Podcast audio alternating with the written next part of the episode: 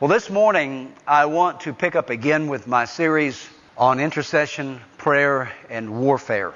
Last week I preached a message on preparing ourselves, wrestling with God, using the experience of Jacob as our scriptural backdrop. Specifically, when Jacob wrestled with the angel by the river and he came to that point where Jacob surrendered his life and decided that he would rather have God's spiritual blessing on his life than all of his material possessions. And he was a wealthy man. God had blessed him. He came to that point where he wanted to be reconciled to his brother Esau, who had sworn to kill him. And he knew that no human ingenuity could bring this about. And he had tried everything he knew.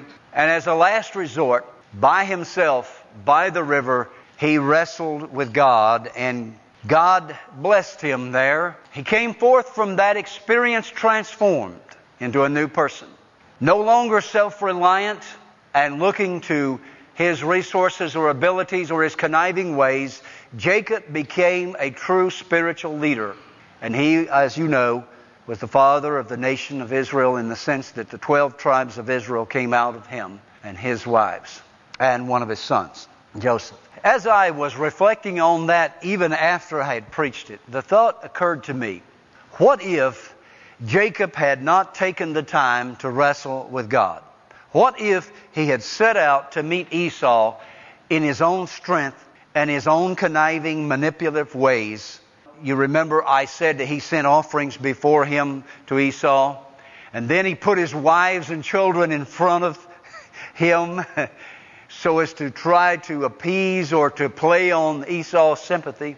But after he wrestled with God, he got in front of the procession, became the vulnerable one, and God was able to show him, I can work on Esau's heart if you'll just trust me. God did a work in Esau, didn't he? To prepare them for that meeting. And the point of that message is simply this, church if we are to become the intercessors and the warriors for God that He needs, we must come to an end of our own ways and begin to do things God's ways. We must learn the principles of the kingdom of God. And we must not resort to our own techniques, our own devices, our own wisdom to bring about the will of God. That is manipulative, that is deceiving, conniving, and God wants no part of it, and God will not bless it. We can have the mind of Christ. The Bible tells us that. We can have the mind of Christ if we will take the time to seek His face and wrestle with Him. Come to an end of our ways. That prepared us for today's message. Today's message is entitled Stand in the Gap. And this is a call to arms for all believers. I do not want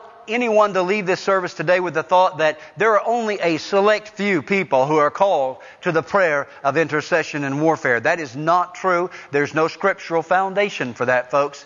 Every believer is called upon by God to begin to be involved in intercessory warfare. In Ezekiel chapter 22, chapter 22 and verse 30, from the NIV version, we read, I looked for a man among them who would build up the wall and stand before me in the gap on behalf of the land so I would not have to destroy it, but I found none. A sad commentary indeed on Ezekiel's day. Ezekiel the prophet heard this. He spoke for God. Over the last few weeks, a song has come to mean a lot to me, and I want to use the words of it this morning as an introduction to this message. The title of that song is Cry Out to Jesus. By the way, this song is by Third Day. The words go something like this To everyone who's lost someone they love long before it was their time, you feel like the days you had were not enough when you said goodbye.